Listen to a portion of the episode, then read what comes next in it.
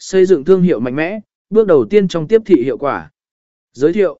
Trong thế giới kinh doanh cạnh tranh ngày nay, việc xây dựng một thương hiệu mạnh mẽ là yếu tố không thể thiếu để thành công. Thương hiệu không chỉ là logo và biểu trưng, mà còn là tất cả những gì người tiêu dùng nghĩ về bạn. Trong bài viết này, chúng ta sẽ tìm hiểu về bước đầu tiên quan trọng trong việc xây dựng thương hiệu mạnh mẽ và cách nó có thể giúp bạn thực hiện tiếp thị hiệu quả. Thương hiệu và ý nghĩa của nó. Định nghĩa thương hiệu và tại sao nó quan trọng. Trước hết,